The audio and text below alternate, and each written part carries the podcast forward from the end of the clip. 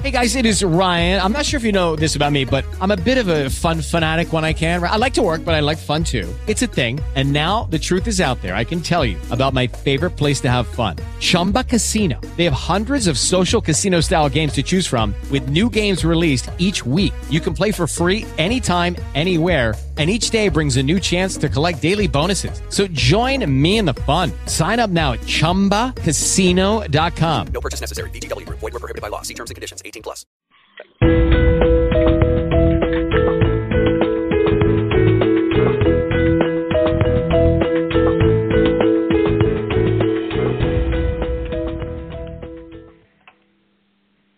Welcome to today's episode of Myeloma Crowd Radio, a show that connects patients with myeloma researchers. I'm your host, Jenny Ahlstrom. We'd like to thank our episode sponsor, Takeda Oncology, for their support of the Myeloma Crowd radio show program. Now, we're so fortunate in myeloma to have access to a wide number of new treatments. An increasing number of them are targeting BCMA or B cell maturation antigen. The first antibody drug conjugate to target BCMA is Blenrep, which is also called belantamab mafodotin. And um, when we think about incorporating new drugs into our treatments, we also always will think about side effects because I don't think there's a drug yet out there that is without side effects. Now, many myeloma patients are familiar with common side effects in myeloma therapy, like gastrointestinal issues or neuropathy or things like that. But with each new drug approval, which we're very grateful for, it comes with a new learning curve about what to expect. So on today's program, we'll be talking about a side effect called keratopathy, which is an eye condition. And we are fortunate to have with us two experts, one in myeloma and one in eye care. So Dr. Gasparetto and Dr. Newman, welcome to the program. Thank oh, you. Thank you, Jenny. Uh, now, before we get started, I'd like to just give a very brief introduction for the two of you. Um, Dr. Gasparetto performs laboratory and clinical research in the field of multiple myeloma. She works on developing immunotherapy approaches to treat myeloma, particularly in conjunction with stem cell transplant. So her ongoing laboratory research projects include the development of dendritic cell vaccines and antibody therapies, and her clinical studies include a recently approved trial involving vaccination with autologous, autologous dendritic cells and included with transplants. Um, her upcoming trials include new therapies for myeloma. She's an investigator that has used uh, Blenrep in the clinic and has expertise with that. And um, with that, I want to introduce Dr. Gasparetto. And then Dr. Newman has been an optometrist in private practice for since 1992 and was educated at Ohio State University and at Duke University. So we're we're thrilled to get the dual perspective, I think, because most myeloma patients haven't. Uh, there are some side effects I know with dexamethasone that can affect your eyes, but other than that, I think we haven't had a lot of expertise, you know, or experience with this kind of thing. So, um, Dr. Gasparetto, let's start with you. Maybe you want to explain what Blenrep is and how it works. Uh, sure, of course. Uh, I would love to do that. So, uh, Blenrep is uh, a conjugated antibody. So, uh, first of all, uh, it targets a, a membrane, a protein that is overexpressed on myeloma cells. It's called the BCMA, the B cell maturation antigen. And this uh, protein is overexpressed um, in the myeloma cells specifically, in fact, uh, is uh, uh, elevated, is present at a very low level in healthy cells. So it, it is a very good target. It appears to be one of the newest targets that we have for myeloma, for treatment of myeloma. And so Blenrep was designed to target this particular protein, the BCMA protein, and is conjugated with uh, what we call is linked with what we call a cytotoxic payload, is uh, uh, called uh, mafodotin, and uh, this uh, is this payload is cytotoxic uh, the mafodotin uh, disrupt microtubule, and I don't want to be very complicated, but what it does Well, the the antibody uh, link binds to the BCMA prote- protein, allows this mafodontin, this toxin, to be released inside the cell and cause uh, uh, the cell death, uh, the cell death. So the myeloma cells will stop to grow, to proliferate, and eventually they go to apoptosis, the cell death. And of course, it works also enhancing uh, the immune system in different ways. But the major mechanism of action is linking to this protein that is overexpressed uh, in the myeloma cells and the release of the toxin, the mafodontin, into the cells. And then eventually the cells will die because uh, the disruption of the microtubule networks. So it's, it's very clever. It's not unique of this drug. We have other conjugated antibodies also available for other uh, diseases, in fact, for other hematologic malignancies. But this is unique of, for myeloma. Okay, wonderful. Thank you so much. I think everybody's wondering sure. um, why this drug affects the eye. And you were kind of saying it's mafodontin part portion potentially. Yeah. But can you explain why it, does? Yeah.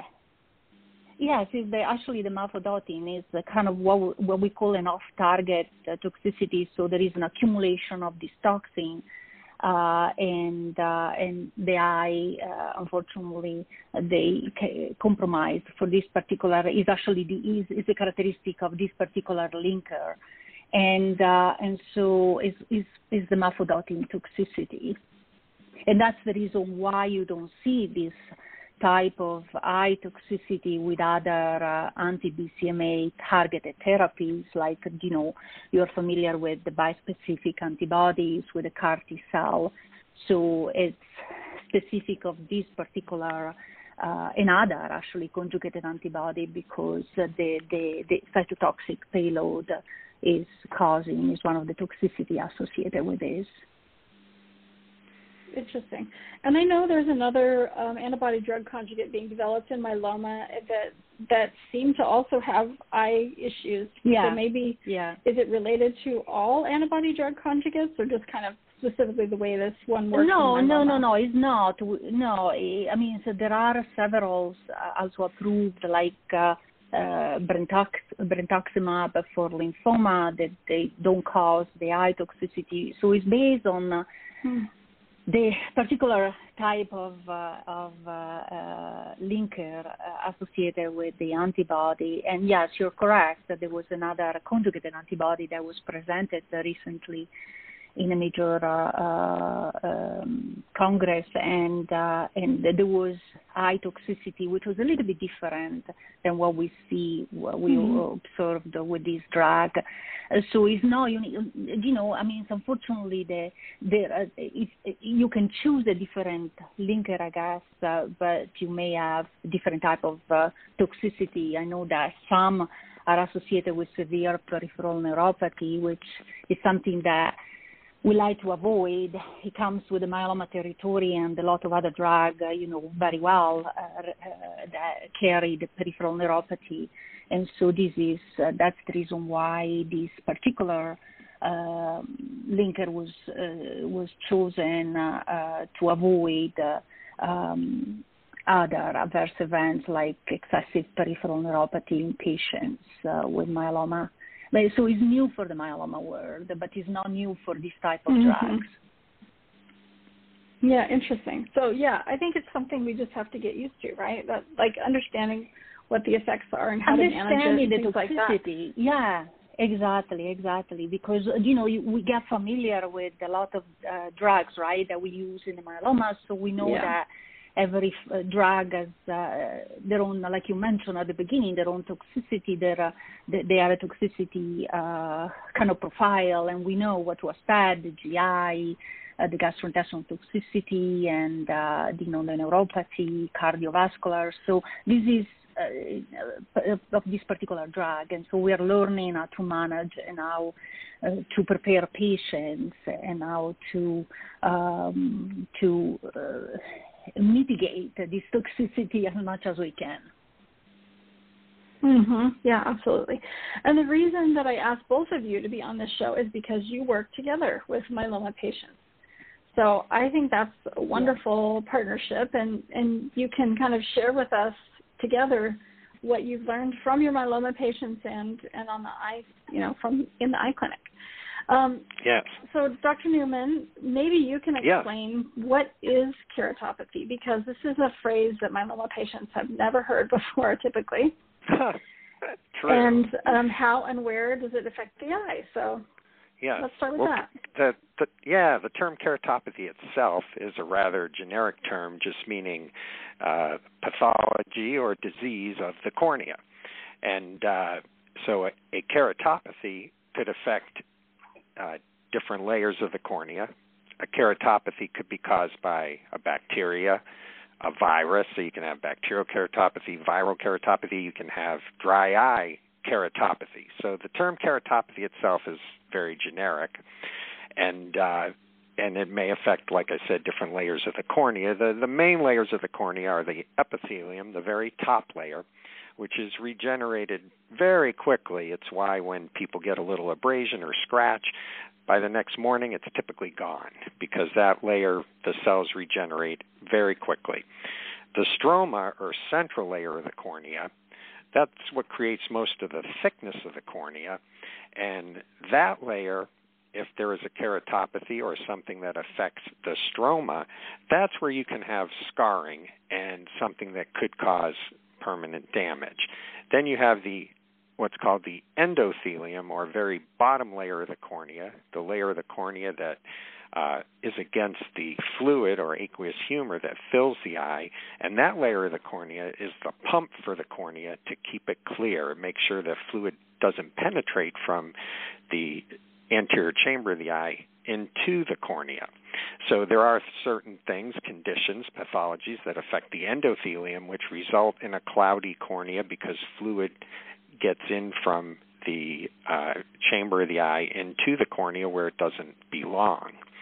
Now, in the case of Blenrep keratopathy, uh, it seems to affect just the epithelium, which is which is very good because, like I said, the epithelium regenerates very quickly, and so uh, so the effects are not permanent. They do not. It does not seem to cause any kind of scarring or uh, effects to that stromal layer where you could have scarring.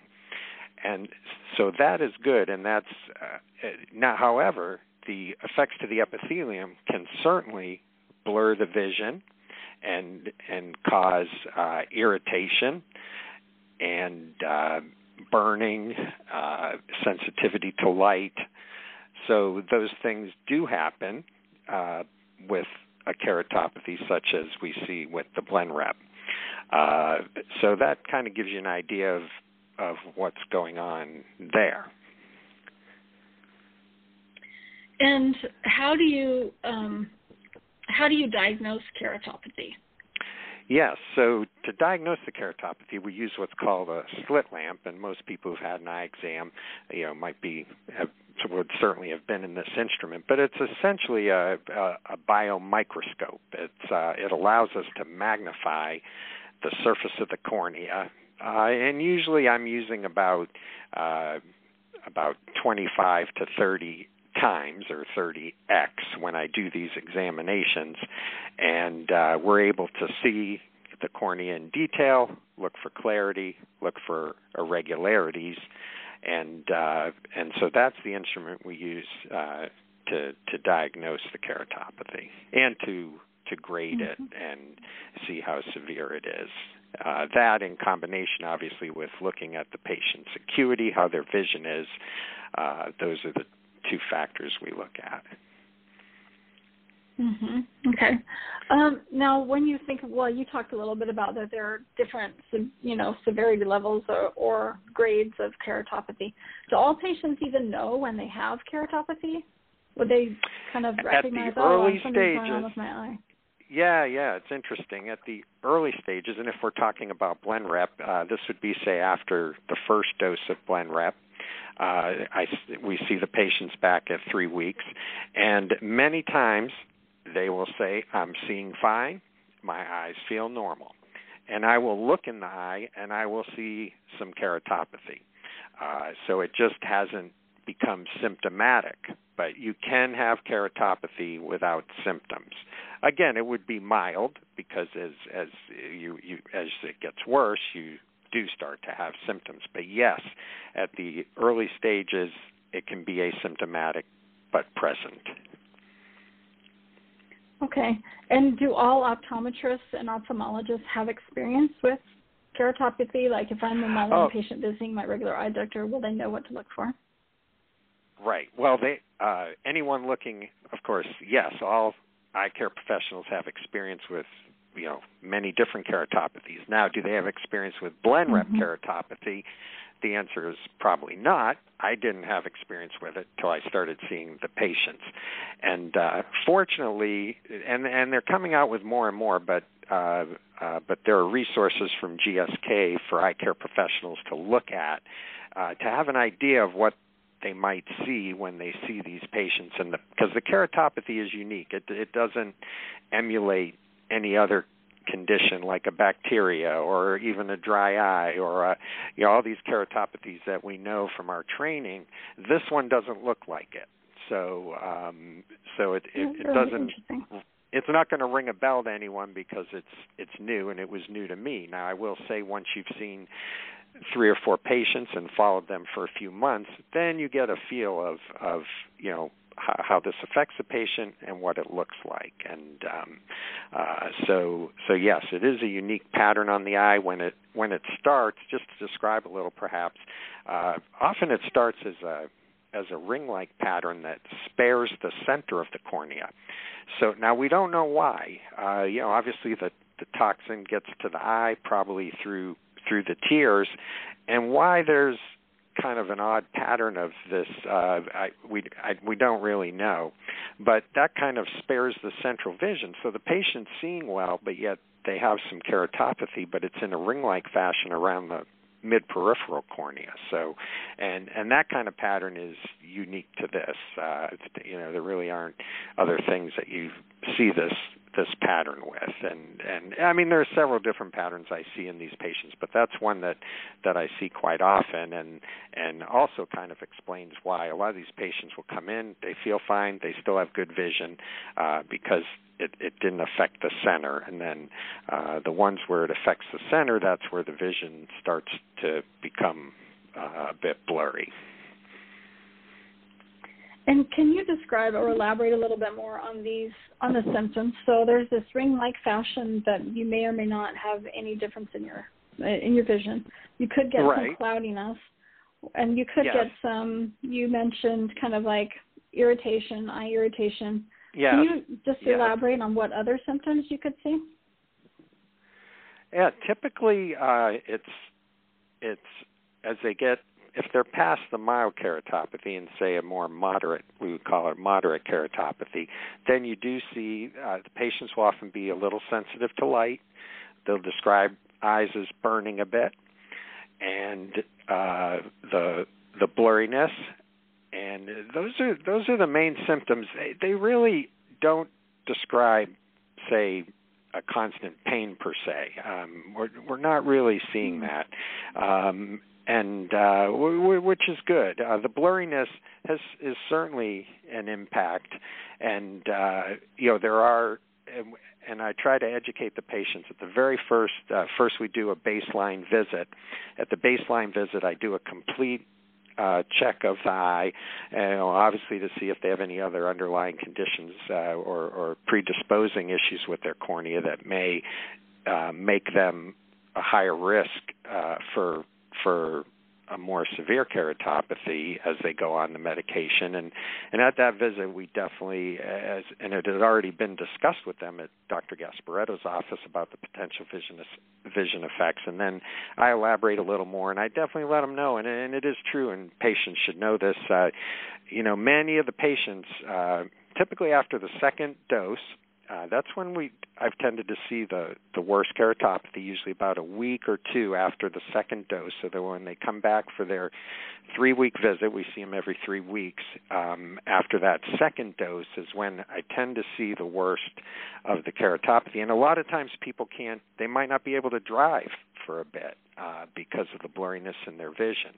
Uh, but almost all our patients, uh, again, in, in informing them ahead of time and letting them know, uh, you know, they've because of the response they've typically had on the myeloma side, um, they've been pretty accepting, and uh, you know, and, and again, almost all of them have someone uh, with them and or a caregiver, so they're okay. You know, if someone has to drive them uh, for for a bit, and um, so that does happen. And again, most.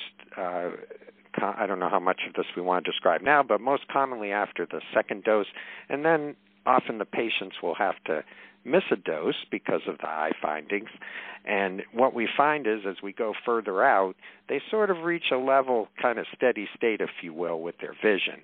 And uh, where it, it's not what it was at baseline typically, but it's not what it was after that second dose. And they might have, you know, some mild to moderate effects, but for the most part, uh, most of them are able to resume uh, their activities, and uh, and obviously also with the success of the medication with their myeloma, they're feeling better. And and the thing they tell me, I mean, of course, I, you know, I'm an eye doctor. I, I I'm certainly you know not a myeloma specialist at all, but I ask them every time, well, you know, how is this compared to you know what you've and and they all say oh well this the only thing about this medication is the eye effects they're like i don't get nauseous i don't i feel great and mm-hmm. and uh and so it's that's that's been a very it's been a very positive thing overall, and I think well, Dr. Gasparetto can comment um, uh, if you know. Obviously, the feedback on her side is is similar. I, I suspect it is, if, but I, I always ask them that, even though I'm focusing on their eyes, just to see how their overall frame of mind is and how they're you know feeling systemically, and which tends to be quite good. And uh, mm-hmm. yeah, uh, Dr. Gasparetto, can you just comment yeah. on that on me, your side you compared yeah, to other no, treatments? No. Yeah, before we oh. do that, I kind of want to wa- have sure. you walk us through this process because you kind of referred to, um, you know, every three weeks and like I just practically yeah. speaking, Dr. Gasparetto, can you first say yeah. like how you consult with a patient who starts Blenrep, and then how does this process work? Like how do you connect with a Dr. Newman in your area? Yeah, well, I I feel like very lucky and a pleasure to work with uh, Dr. Newman. So it our process is now uh, quite easy. So I generally see a patient. I think the patient might benefit from uh, initiation of BlenRep. So I do my part. I counsel the patient, explain. Uh, in my in my way what keratopathy is and what can happen and what the potential side effects and like Dr. Newman mentioned is actually other than that is extremely well tolerated drug and uh, so we talk about the risks and benefits and then um, we set up you know we submit to insurance and uh, we set up uh, an initiation of therapy and we try to send the patient to Dr. Newman the same, you know, the same day. Well, uh, the the baseline assessment takes a little bit longer, right, Mark? And then, uh, uh, and, and exactly, but then uh, the subsequent visits are uh, relatively short, of about 20 minutes. So we try to set up uh, uh, the appointment with uh, Dr. Newman the same day of the infusion. So the patients go there first, then they come to our office with uh, uh, paperwork and we got facts. Of course, uh, we have uh, the form that we have to com- uh, complete, and then we make an assessment in clinic to determine if it's safe to continue the infusion or if we need to hold dose, etc. So we work very well because no matter what, the patient sees us uh, and Dr. Newman the same time every three weeks. Even if the patient is keeping a dose, we like to have this continuity so we can actually see the improvement, the stabilization of the keratopathy, the symptoms, and improvement. So we, we, we work very well. So we, we do it on the same day so they don't have to come to see us uh, more than once every three weeks. And, uh, and we check labs and make sure that everything else is okay, of course. So that works very well for us. And, uh, and Dr. Newman is accommodating our patients phenomenally. Um, I can't thank him enough, but uh, um, they, they, feel very reassured that we have, you know, has uh, overseeing this particular toxicity together. So, if a myeloma patient, um, you have this wonderful partnership and collaboration. Yeah, yeah. Um, if a pa- patient shows up at any clinic, whether it's an academic yeah. center or a general oncology clinic, the patient doesn't yeah. necessarily have to find their own oncologist, right? I mean, you're you're either helping them find a, a um, ophthalmologist or optometrist that can help when you're doing this coordination because yeah, that's very yeah. efficient. It sounds like to go on the same day. Mm-hmm. Oh yeah, yeah, yeah. And uh, you know, in order for us to prescribe uh, Blenrep, we have to go through uh, the training, the uh, REMS uh, uh, program, right? Uh, it comes with uh, uh, with uh, uh, this box, this particular toxicity. So we have to be trained. Uh, uh, the prescribers, the facility, uh, everybody.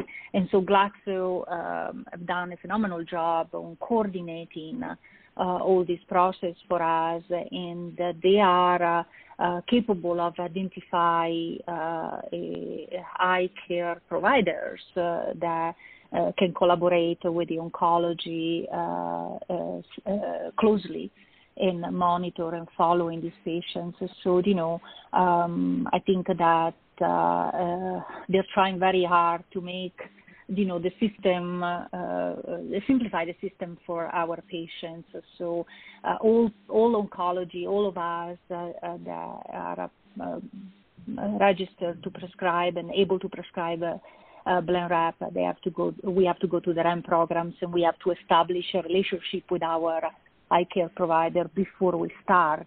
So um, it becomes uh, simple. So they, no, the patient does not have to find uh, his or her own uh, eye care provider. We will uh, uh, set it up for them. Um, and we wanted the continuity. So, you know, it's very important for us that Dr. Newman does the baseline assessment so he has an idea of what's going on and also the continuity so we can uh, determine the improvement uh, throughout the treatment. and so it would be bad if the patient has a baseline assessment elsewhere, I believe, right, Mark? is, is, yeah. is I, I, think you have everything there. And so to follow the progress, the improvement, uh, or the deterioration because you, you see the patient from the very beginning. Yes. Mm-hmm. Yeah, great. I just wanted to the patients to know that they it's not on them to if they want to take this drug. No, to, no, to no. They, try they to figure don't. that, all that exactly. out. No, no, no, no. And I think uh, you know sometimes uh, um, our job is to make sure that we have this partnership, so it's not difficult for the patient uh, to be seen on the same day. Uh, for, uh, for both of us. So I have, you know, a team of uh, APPs, uh, the advanced uh, um, provider NP, uh, PAs that, that help me in clinic, and uh, so they're all uh, uh, registered. They can, you know, follow the patients and they help with the coordination of care. Absolutely. Yeah, that's very nice. So, so because then you walk into the clinic for your next infusion, and and the infusions for Blenrep are just every three weeks, right? I mean, that's why you're checking yeah, every exactly, three weeks because exactly, exactly, exactly. Well, and also because I, I think uh, you know we want to have the continuity. I think the keratopathy and uh, uh, looking all the data of the DREAMM two study, which led the FDA to approve this drug for the treatment of patients with relapsed refractory myeloma um, so we learned a lot, but Mark and I have also learned a lot treating our patients and following them longitudinally. Uh, and so it takes, uh, a shorter period of time. It takes about uh, three weeks for the visual acuity to improve, uh, while the keratopathy takes longer.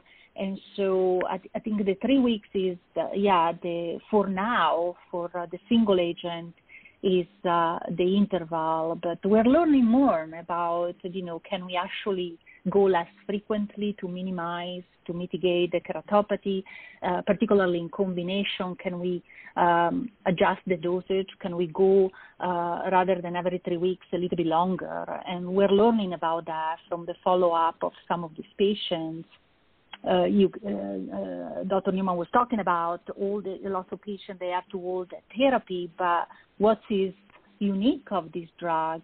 What we see that even when we hold therapy, uh, we see um, a durability. The, the responses uh, remain stable, and actually, in the DREAMM uh, 2 study, they were following longitudinally the patient responding.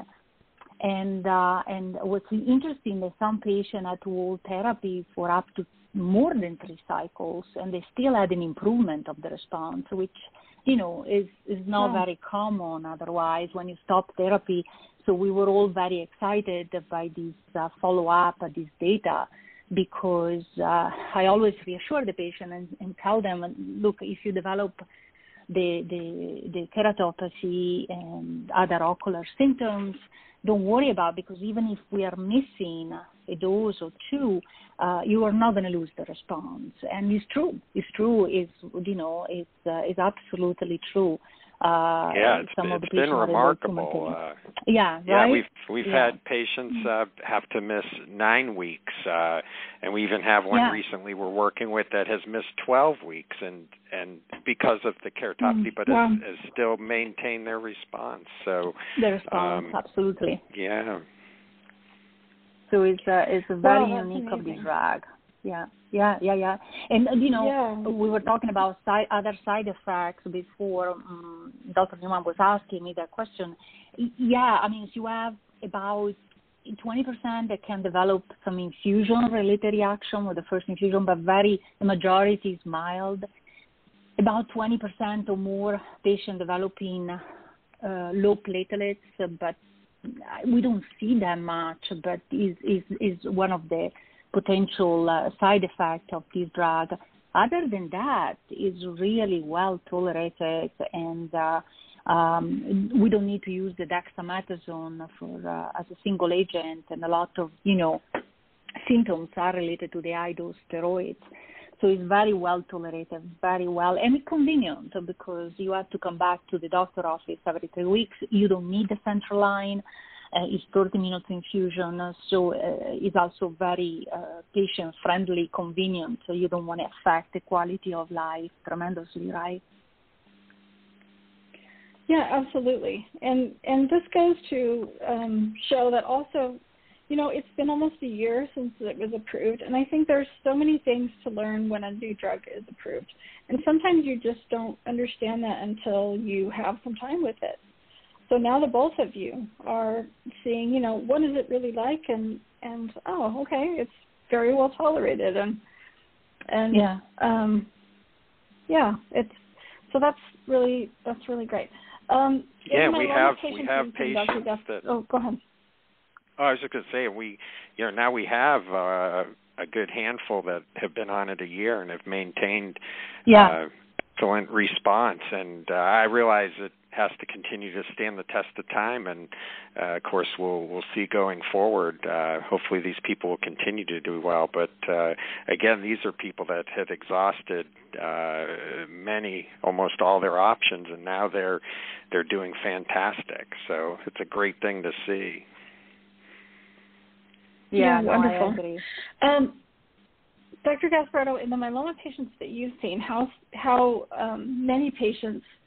Um, well, maybe you can kind of break it up into percentages, like with the patients yeah, you've seen, yeah. and, and, Dr. Newman, you can comment on this too. Like how severe? Yeah. I, I think patients always are making this. You've both talked about this about the you know they're looking at how effective is this drug and then what's the level of side effect because as i'm picking and choosing therapies those are the two things i mostly take into account so maybe you want to break it up with just the patients that you've seen. Um, you know, how have they fared on the eye conditions? Yeah, yeah. Uh, what I what I uh, uh, when I counsel a patient at the beginning of uh, uh, initiation of therapy, I always tell them, look, uh, the chance you developing keratopathy is very high. It's uh, a little bit over 70%. I always break it. I always talk about the percentage it can help patients and like we mentioned earlier, not necessarily all patients with keratopathy will have symptoms. Uh, but I would say that half of patients, 50% of patients will develop some decrease, some decrease of the visual acuity. And then about 20, 30% will have the blurry vision. So, so I always remember these numbers from the DREAMM 2 study, and it's really reflecting the, uh, what we see in clinic. And, and always I tell them, you know, uh, if you look by uh, keratopathy, the grade, uh, you know, we can divide it by grade one, two, three, and four, with four being the worst. Uh, the the percentage of patients developing the worst, that the grade four, uh, is less than one percent. And uh, mm. with the majority of patients developing, I would say between grade two and three, if you break it by number, uh, um, I would say that 20% will be grade two and 40% grade grade three. And like Dr. Newman said before, you know, we all the therapy uh, we make some adjustment if it's necessary until you know we we wait for the improvement and then when we restart the drug is more kind of a stabilization of their uh, you know mild keratopathy i want to say um, and and and, and, again, I don't think I had any uh, patient that I had to completely interrupt because the keratopathy. I had a couple of patients with Mark that were more bothered, and I guess was the underlying keratopathy, but the, the blurry vision was bothering them. I had one patient that didn't want to continue therapy because the blurriness, the blurry vision. Uh, the decreased visual acuity seems to improve faster, right?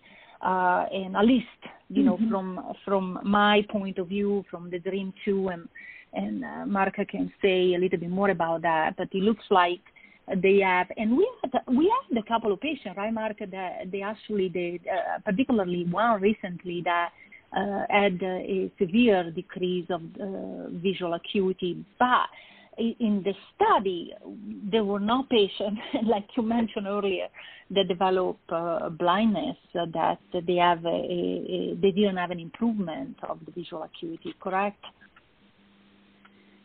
Yes. Yeah. So, yeah, and and, and definitely, as as you've said, uh, they do tend to. It's after that initial burst. I mean, after the second dose is when we yeah. kind of see the worst effects, and then they, like uh, we've discussed, they might have a dose pause, and then things improve, and we get to a level where, uh, let's just say, to put an example that people could understand, like when someone comes to me for a baseline and their vision's 20/20, yeah. and say they so they have the first dose, and most of the time they'll come back in. They'll say they're doing pretty well, and they might have some keratopathy that's asymptomatic, and I tell them about it. Then they go have their second dose, and I tell them before they go for it that you know it's after the second dose that we tend to see most of the effects, so they're prepared. Then they'll come back, and they might be let's say 2070 or 2080, which is significant. And they will say, yes, my vision's blurry. You told me that might happen. And then that level would make it so they would have a pause in their treatment. Then they might come back three weeks later. They may still be at that level, or they may improve to, say, about 2030 which at that level they'll have a repeat dose. If they're still at 2060, 2070, 2080, they might wait and then it'd be a six week pause. And then typically they'll come back and they're at that 2025, 2030. They and, and some people return to 2020. The one caveat to that, which I we haven't discussed yet, is that that's what we call the best corrected vision. So someone might have a certain prescription when they come in here, or no prescription and be 2020. But what the Blenrep part of the Blenrep keratopathy is, it does kind of alter the actual prescription to see better. So I put them in my hmm. machine that we use when people come to the eye doctor and they look through the lenses, and we generate what is the best vision we can get for this patient today. So it might be back to 2020 or 2025, but of course, they can't leave the office with that because if we did put that in a pair of glasses, it might work for a week, and then what we notice is each time we see them, the number or prescription to correct their vision is different. And that's something I want to make sure people are aware of. Uh, uh, so um, it's still reassuring to the patient that they look through the machine and they're like, oh, I can see now, but I can't see without it. And unfortunately, like I just said, uh, it's not something you know they they will ask oh well can you give me glasses like that? And then i could see and and of course we say yes we could but it might only work for a week or so so we just wouldn't do it. Um, so i hope that additional information helps too because we look at what's called the best correct the best possible vision which may not which is not how they're seeing day to day because they don't have that prescription to wear. But most people uh, to you know let's just say between uh, you know even 2020 to 2030 2040 which is still vision that you can drive with and do most of your activities again somewhere in the you know 2 to 3 month time frame after starting the treatment mhm and okay that's very helpful and Dr. Gasparetto when you do hold the drug like and you're you just like what Dr. Newman said you just hold it and then you say, okay, let's check you next time in three weeks, and let's check you next time in three weeks. And that's how you're looking at it too, from a myeloma specialist point of view, and then you're watching your labs and, and everything. Yeah, when they come to clinic, uh, we we check their myeloma labs, even if it's only three weeks, and their uh, regular labs, particularly as I mentioned, for potential low platelets count, and uh, you know, other uh, labs abnormality. And uh, so we monitor the myeloma, of course, and so we know every three weeks uh, we we look for the markers of the myeloma, and we know if the patient, you know, is holding therapy and is progressing. But as I say, it doesn't happen. Particularly, uh, you know, patients after they, they seem to respond immediately after the first uh, dose after the second dose. And so, you know, when they develop the keratopathy, they already have achieved the response. And when we hold the drug, we don't lose uh, that response. Uh, so that is, as I mentioned earlier, very unique. And then uh, if they develop, uh, you know, more than a mild keratopathy, uh, we make a determination if there is now a complete improvement, a complete resolution. Sometimes we decrease the dose. We go from uh, 2.5 milligram to 1.9 and uh, and and that kind of helps. And that's the reason why the future clinical trial, uh, the combination are uh, assessing, you know, different dosage and also, um, you know, longer interval between the dosage. But it's too soon to say. I think right now it works in this way, and we have. Uh, longer follow-up of the patients in the DREAMM 2 study, which are very encouraging, very encouraging, showing the durability of the responses. Mm-hmm. Great. And how frequently do you have to hold the drug? I mean, what percent of patients? Uh, you know, I, I think, yeah. Uh, yeah, I think that about what I, I can say that probably uh, 50%, half of the patient will end up uh, to uh, require a, a um, holding the dose even more. And then I would say that maybe 30%, and if you look at the, the, the data of the DREAMM study, they will require, require a dose reduction. But the discontinuation mm-hmm. of the permanent discontinuation of the drug is actually very low. Uh, so it, it happened, uh, I believe it's less than 10%. So in the study. So, and in, in my clinic, you know, yeah, so we, we had patients that they had to discontinue because uh, they they lost the response, but because the the visual problem, as I say, I, I think a couple of patients for the blurry vision, but not because they were not responding or because they had severe mm. keratopathy, was just they, they didn't like it they really didn't like it. So the permanent discontinuation of the drug mm-hmm. is actually very low. But yeah, uh, I would say that more than half of uh, of the patient will require some dose interruption at a certain point, uh, absolutely, for uh, mm.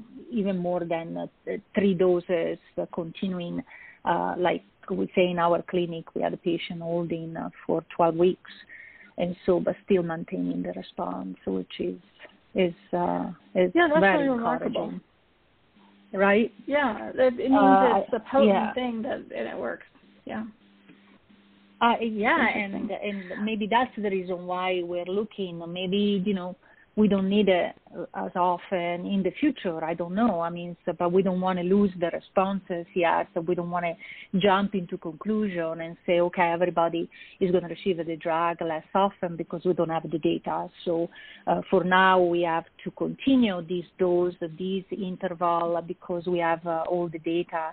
And then eventually in the future, we may learn more from uh, clinical uh, studies and see if, you know, we can we can mitigate the toxicity with the different intervals. Mm-hmm.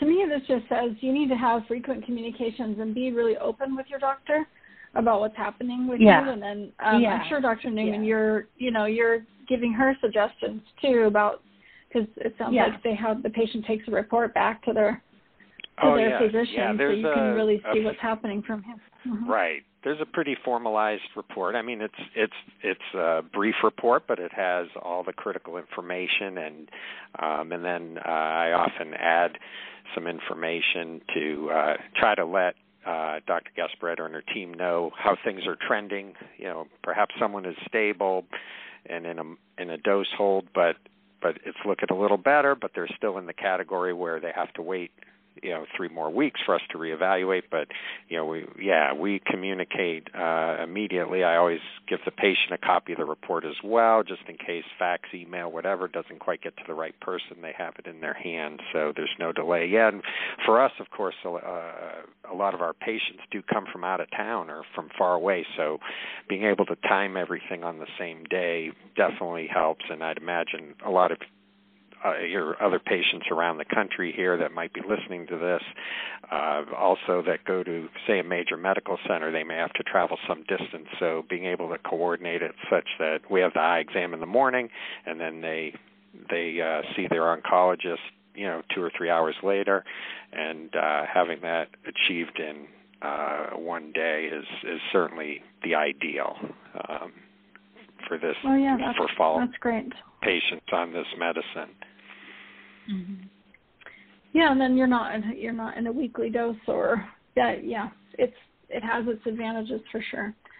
Um, so when you hold the dose um, or you lower the the um, prescription amount, um, well, let's talk about just um, holding the dose for a minute. When patients go back on, so like they're sustaining responses, and this is clearly, um, and I I kind of want patients to know that what you talked about how it works in the beginning is very different from how other BCMA targeted therapies work because this is almost like your immune system's deliver helping deliver this toxic payload.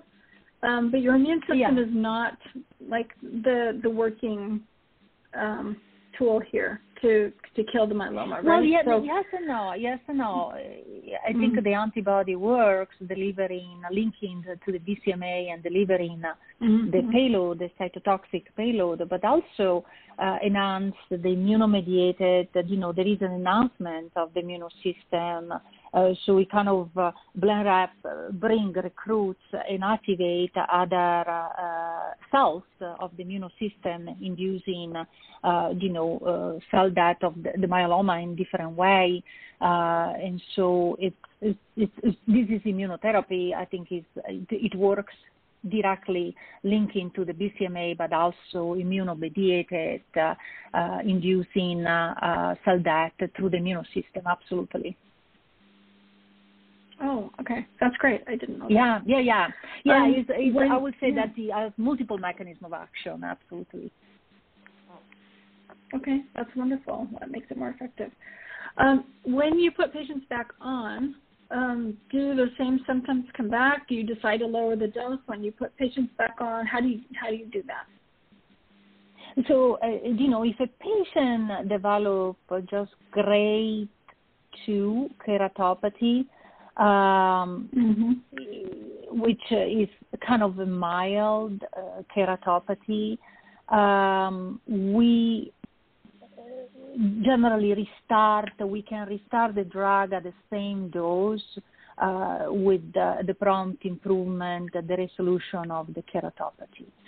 Uh, if a patient develops uh, more severe, like grade 3 keratopathy, uh, we tend to decrease the dosage um, at time of uh, reinitiation of drug. Mm-hmm. So okay, that makes um, sense. Yeah, so we we uh, we we we can uh, we generally tend to uh, restart at uh, at the lower dosage for grade three. For grade four, which we don't see very much, uh, and that's good. You could resume a reduced dose when there is a resolution and improvement to a grade one or better, but sometimes when you have a grade four, uh, then is when you may want to discontinue the drug. But uh, as I say, we don't see it very often. We don't see uh, this type of, uh, you know, severe uh, uh, keratopathy, the corneal defect, the ulceration very much.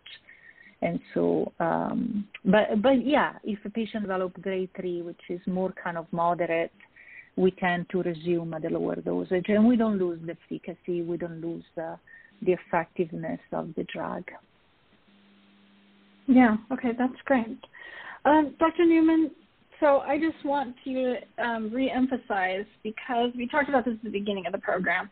Because this is the top layer of the eye, um, this drug cannot make a patient go blind, right? I, I just want you to be really well. It has about not. that because I mean, could it, could I could I say a hundred percent Yeah. that that couldn't happen? I I I, Mm. I guess I really, I really can't. But everybody who's been Mhm. on it so far, um, and even in those studies, uh, the uh, the DREAMM Two study and uh, and the 30 patients or so that I've seen in the last year, we, I've seen no effects beyond the epithelium. So, um, so yeah, it just doesn't seem to be there. It seems to only affect the epithelium. In which case, yes, someone, you know, someone might have very blurry vision. And they might have to be off the Mhm. medicine for three months, even or four months, sometimes up to six months, for it to fully go away. But they will return to their uh, pre-medication baseline. So yes, yeah, they're you know, and I, I try to reassure the yeah. patients that you know we've not seen anyone with permanent damage from this. Uh, no damage to what we call that stromal layer where you could have scarring. Uh, so we have just not seen that, and uh, uh, no, I've not seen it reported anywhere at this point. Mhm. Okay, great. Um, that's well. I think that's the most essential question that patients want answered. Yeah. Um, what? Yeah, right. I mean, that's what we all think about. Yes, that, that Um, is what the, the most important yeah, conversation. Yes. No, no, I, I think I totally agree. We were saying, uh, we were commenting earlier that that is what the patient needs to know from the very beginning when we start the drug. And so having me counseling and then Dr. Newman counseling them is very important uh, from our pers- different perspectives. Yeah, absolutely. Um, Dr. Newman, is there anything else that provides relief? Like, let's say you have itchy eyes or um, kind of that burning that you were talking about. Are there other things like drops or things like that that patients can use? Right. Well, the, I was reading the that patient- steroid drops don't don't really work, right? Right. Yeah, and again, steroids uh, typically for inflammatory type con- condition when Mhm. used on the cornea, and, and this is not an inflammatory condition; it's a toxic condition due to the medication. So, so things that dilute the medicine, so to speak, on the eye, like the artificial tears. We use preservative-free artificial tears, and actually, those are, which is great. They're provided by GSK. Uh, they provide the patients, and that way they don't have a cost uh, in that uh, aspect of their treatment, which is definitely a big, you know, incentive to compliance. So, uh, because the, the drops can get expensive when you, or it's just a, it's another expense that the person would have. So it's wonderful that they supply those, and Mhm. and uh, the the the protocol for the treatment uh, advises four times a day, and and we have people we start people with four times a day. If they start to develop keratopathy, you know, we go to like every two hours on those drops. Um, and sometimes also, I will add uh, ointment at night, which at which a lot of patients have found that uh, comforting and helpful. Uh, cool compresses sometimes give people a little symptomatic relief. Uh, but yes, the steroids uh, I, I've not prescribed them for anyone, and and yes, you're correct. In the in the initial studies, it was shown to be equivocal. You know, basically not effective. Mm-hmm. And you mentioned some other eye conditions that you do this baseline and you see if somebody would be a good fit. Are there other eye conditions that somebody can have that might be a problem for somebody starting? Right. know, for somebody starting. Yeah, I, I yeah I would mention that people who've had a history of prior LASIK, uh, LASIK vision correction. We have, I think, four patients uh, that I've seen on BlenRep uh, with that have had prior LASIK and those patients, their corneas tend to be, or, or in these particular ones, but in general, they tend to be a bit drier. And so they're going to be a little more prone to the blend Blenrep keratopathy. And indeed, in these patients, it was a little worse initially than what we would see with patients who had not had LASIK. So, uh, so I do give those patients a little extra counseling, like, hey, this this could be worse for you than for some other people. But actually, they've all I mean, they're still on the treatment. They're they're doing well, and and their keratopathy, although it was a little more severe, uh, again not to this severe stage, but uh, more significant, say after the second dose than someone who didn't have LASIK, they still have recovered to a, a pretty good steady state. You know, after let's say three months or so. So, and the other kind of red flag or thing I watch for is people with uh, significant dry eye at at baseline because uh, those people their epithelium is already disrupted a bit because they've had cells that have dried up and died. So we uh, the patients will be familiar uh, when they go to the eye doctor with the eye doctor putting a yellow dye in the eye, and uh, that yellow dye called fluorescein it will stain where where there where the dead cells in other words the space left by a dead cell. So it it shows up when I hmm. look at it under a blue light we'll see this peppering on the cornea where all these the dead cells are. And uh, so when we see that at baseline you know that makes us more concerned uh, that this patient may develop you know a, a little more keratopathy than than someone who doesn't have this. But again and we've seen patients both with the LASIK and uh, dry eye at baseline, but they've still done well. They've still done well. They've just maybe had their level of blurriness or level of symptoms was definitely a little bit higher uh, as they've gone through this than someone who did not have those predisposing factors. Okay, so interesting. And what about patients with the kept contact lenses? Right. Yeah, contact lenses are you're not supposed to wear contacts while you're on this treatment. So, um, so anyone who is wear, you know, truthfully, actually, I've not had anyone yet of the 30 or so patients I've seen that was a contact wearer. so, so I didn't have to take the contacts oh, away good. from them. But but but yeah, it is. Uh, if you read in the Blenrep literature, it, it, it specifically states not to wear contacts while you're on Blenrep, which makes sense because that lens could be a reservoir for you know for the the medica- for the Blenrep that's coming through to the eye and and perhaps increase contact time to the cornea and and make things worse. So yeah, we would tell patients yeah they should not wear their contacts while they're on this treatment. Okay, that's good to know.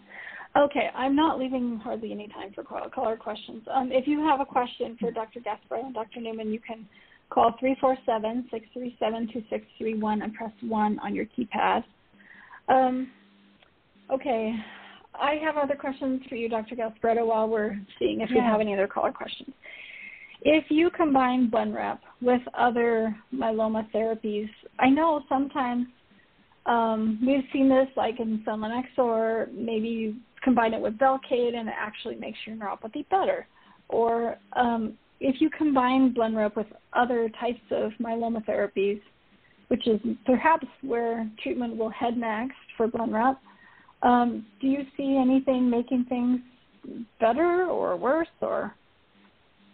so, uh, you know, when we combine uh, uh, agent drugs together with a different mechanism of action, uh, you know, we see uh, an increased rate of response, uh, right, um, with all the drugs. That's the reason why we, we treat uh, patients with a cocktail to increase the effectiveness and also to decrease the chance, the rate of resistance.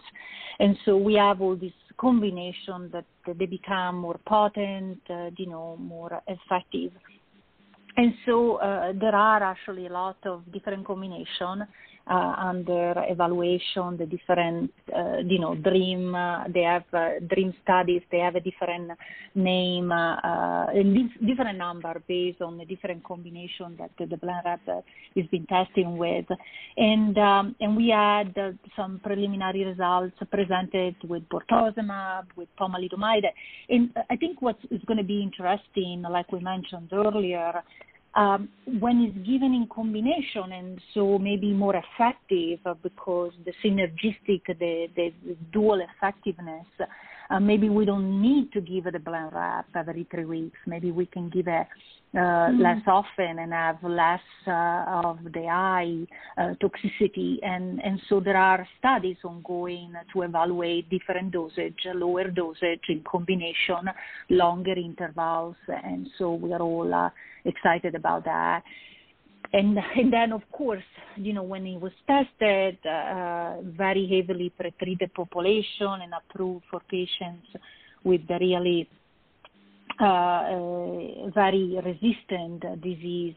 And so then the drugs are going earlier into the line of therapy. And so we're going to see Blenrep become very uh, uh, more effective when it's given earlier on uh, during the course of the disease.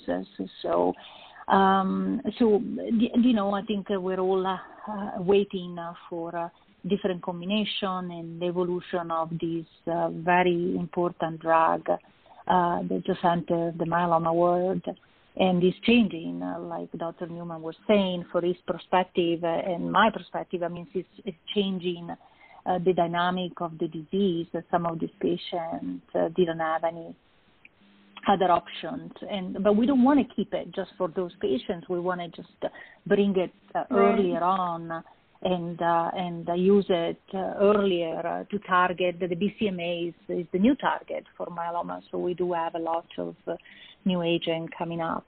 And the only other thing that while Dr. Newman is on the phone, we discussed together if we have a patient with history with cataracts, maybe it's better to do the surgery before the cataract uh, removal before we start Blenrep, right?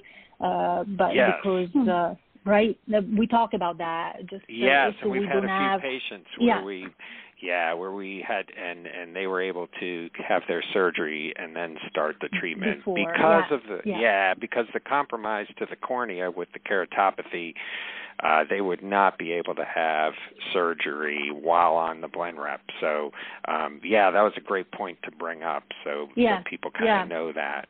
Yes. Exactly. Exactly. Yeah, and, really. Uh, unfortunately, we yeah, we see a lot of patients developing even earlier cataracts because the high dose steroids that we use. And so uh, that's very important. And, you know, in the study, we had a lot of patients older than 70, and the rate of keratopathy was uh, very similar to the younger population. So it's actually a very well tolerated even in a more frail and elderly population of patients. But because they start with a already decreased visual acuity, sometimes we have to be cautious about that. And, and the cataract surgery is also part of something, the discussion, I think. Yes. Great. Yeah, and okay, it's well, ideal to because that helps. Yeah. Oh, that No, helps maximize their acuity going into the treatment. Exactly. So, yeah. yeah. Exactly. Exactly. Wonderful. Well, I have one final question for both of you. Dr. Newman, do you have any other comments from um, an eye specialist um, perspective? You both said that this, is a very well tolerated drug, and Dr. Newman, you're asking patients, you know, how they're doing with their myeloma in addition. But do you have any other thoughts that you'd like to share? Yeah, just that people, if it's uh, proposed to them, I, I just I don't think they should be afraid of it. Uh, uh, you know, there there just haven't been any permanent negative effects to the vision, even though you'll have some temporary uh, temporary effects, or perhaps a, a low grade of effect that will stay with you through the treatment. But uh, but the uh, the benefit of the treatment, at least what we've seen so far, has has definitely outweighed uh, for for again almost all the patients we've seen outweighed the the side effect to the vision. Okay, wonderful. Thank you. We're well, we're so grateful that you're on this show, and I'll thank you both in a second. But Dr. Gasparetto, um, yeah, I I know that many myeloma patients need all available drugs on the table when they're considering care. So, do you just want to yes. close with how and when you use Blenrep in the clinic? Uh, yeah, so, so you know, uh, it, it's becoming a very important drug uh, in our clinic, in the community. Is the um, you know, we have, uh, uh, in addition to Blenrep, we had other drugs in the development or recently approved with the same targets, the BCMA targets. So we are uh, definitely um, we're trying to figure out, you know, can we use the, all these drugs and what is the best sequence, right? And particularly with uh, yeah. the CAR T cell that was recently approved um, but the problem with the CAR T cell is, is, is a, very important uh, um, procedure, uh, drug, if we want to call it drug. You, you're very familiar with the CAR T cell. Uh, the problem that we have with the CAR T cell that, um, you know, it has to be done uh, uh, in an academic center or a large hospital. Patients, uh, they have to be uh, in very good uh, performance status, uh, be able to manage the toxicity of the cell, and also, so what I'm trying to say that is is a phenomenal uh, addition to to our um, pool of drugs that we have available for this complex disease, but we cannot bring it to all patients, right? It's not there yeah, uh, right. available for all patients, particularly, uh, you know, disease, uh, myeloma remains a disease of uh, uh, the older population, if you want to say. Uh, I'm always surprised because in my clinic I see a lot of young, young, young, young patients, but then when you read, that, you know, the, the statistic remains more prevalent in the older population. And so you're not going to be able to do the CAR T cell in the, uh, you know, in the majority of patients older than 70. You could, you know, there are some patients that are very good performance status, but not necessarily, it's not available, it's not on the shelves available for everybody. So that's the reason why this drug uh, is going to be very important uh, uh, for uh, these more frail population of patients, uh, patients that they don't have access to the academia, and and we're going to see, you know, what's going to happen in, in different combinations. But uh, has really changed uh, our treatment over the last uh, year since approval because I have to say that it is effective, it works, um, and um, and we are learning how to manage the toxicity. And uh, so I, I, you know, I, I like this drug. I really, do, I really do. I think is uh, is one of uh, the new drug that really has impact on the course of the disease. And I've been doing this now for a long, long time, for 20 years. So I had the, the introduction mm-hmm. of all the major drugs for myeloma, and uh, yeah. Uh, and from uh, you know the thalidomide to the lenalidomide, the bortezomib, and I have to say that this is another big uh, uh, ammunition that we have for uh, to to to fight the disease prolonging probably the life of uh, many patients, um, it works. And so uh, I'm glad I'm here with Dr. Newman because I think if we are able to mitigate the toxicity and help patients to be able to tolerate uh, uh, the drug, and, it seems like we don't have a lot of issues. Uh, as soon as you learn uh, to manage the toxicity, I think it's obvious that uh, it's doable and uh, it's feasible for uh, for a lot of patients, including the, the older patients, the more frail patients, uh, which you know sometimes we can't treat in the same way uh, because they're not going to mm-hmm. be able mm-hmm. to tolerate therapy, right? So this is very important yeah, also for that population of patients, right? So I'm very yep, excited to to yeah to continue to treat patients with myeloma and having more more options available. Yeah, I think it's really stunning what's happening, and I'm just I'm grateful for all these approved new approvals and for the companies that are making them possible because yeah. like what you're saying, you know, not one therapy is the right thing for every single patient for everybody. Their... I, I, exactly, exactly. Yeah, you have to tailor. You have to to adjust therapy based on the individual, the age, uh, the type of myeloma, the other medical issues, and so uh, we need to have more and more options so we can apply to all our patients again, uh, you know, not all patients that we're treating with Blenrep could be eligible for the CAR T-cell, and the CAR T-cell might not have worked, mm-hmm. uh, you know, for them. So it's, it's another option, and I, I hope my hope is that we can sequence this drug, including the CAR T-cell. Mm-hmm.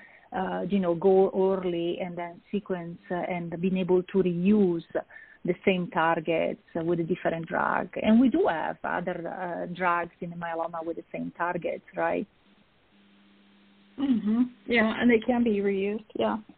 In different combinations yeah, or after yeah, a different period exactly, of time or whatnot. Exactly, mm-hmm. exactly, exactly. So we just have to wait for the data to become more mature, and we have a longer follow-up of the DREAMM 2. We're learning a lot, and uh, very exciting. I mean, uh, and I know one of the things that uh, is uh, very difficult is to counsel the patient. So I'm glad that, that Mark mentioned about, uh, you know, the the the the fact that uh, all these symptoms are reversible because uh, uh, it's, it's a new it's a new war for us. It's a new toxicity. Mhm. Right. We just have to gain experience. Well, we are. So, I'm right. just so grateful for the both of you that you are willing to take your time to share all that your experience with patients because you not only have the academic side in the studies, but you have this practical real world experience as well. Yeah, yeah. Of patients coming to your clinics every day who are taking this treatment. So we're just so thankful that you took the time to share your experience with us. Absolutely, oh, anytime. Yeah, our pleasure. Yeah, yeah our pleasure. Yeah. Well, thank you, and keep up the great work. Um, patients will continue to come to you and and be glad that they are. so we're thankful for you both. And yeah, we're, thankful for uh, our yeah. Mm-hmm, yeah. our audience, and thank you for listening to Myeloma Crowd Radio. We invite you to join us next time to learn more about what's happening in myeloma research and what it means for you.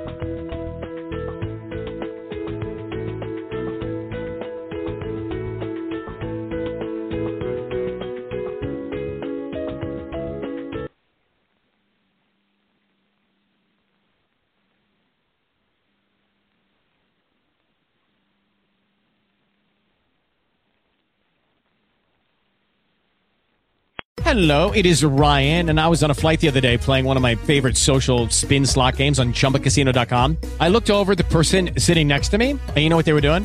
They were also playing Chumba Casino. Coincidence? I think not. Everybody's loving having fun with it. Chumba Casino is home to hundreds of casino style games that you can play for free anytime, anywhere, even at 30,000 feet. So sign up now at chumbacasino.com to claim your free welcome bonus. That's chumbacasino.com and live the Chumba life. No purchase necessary. VGW, void, were prohibited by law. See terms and conditions 18 plus.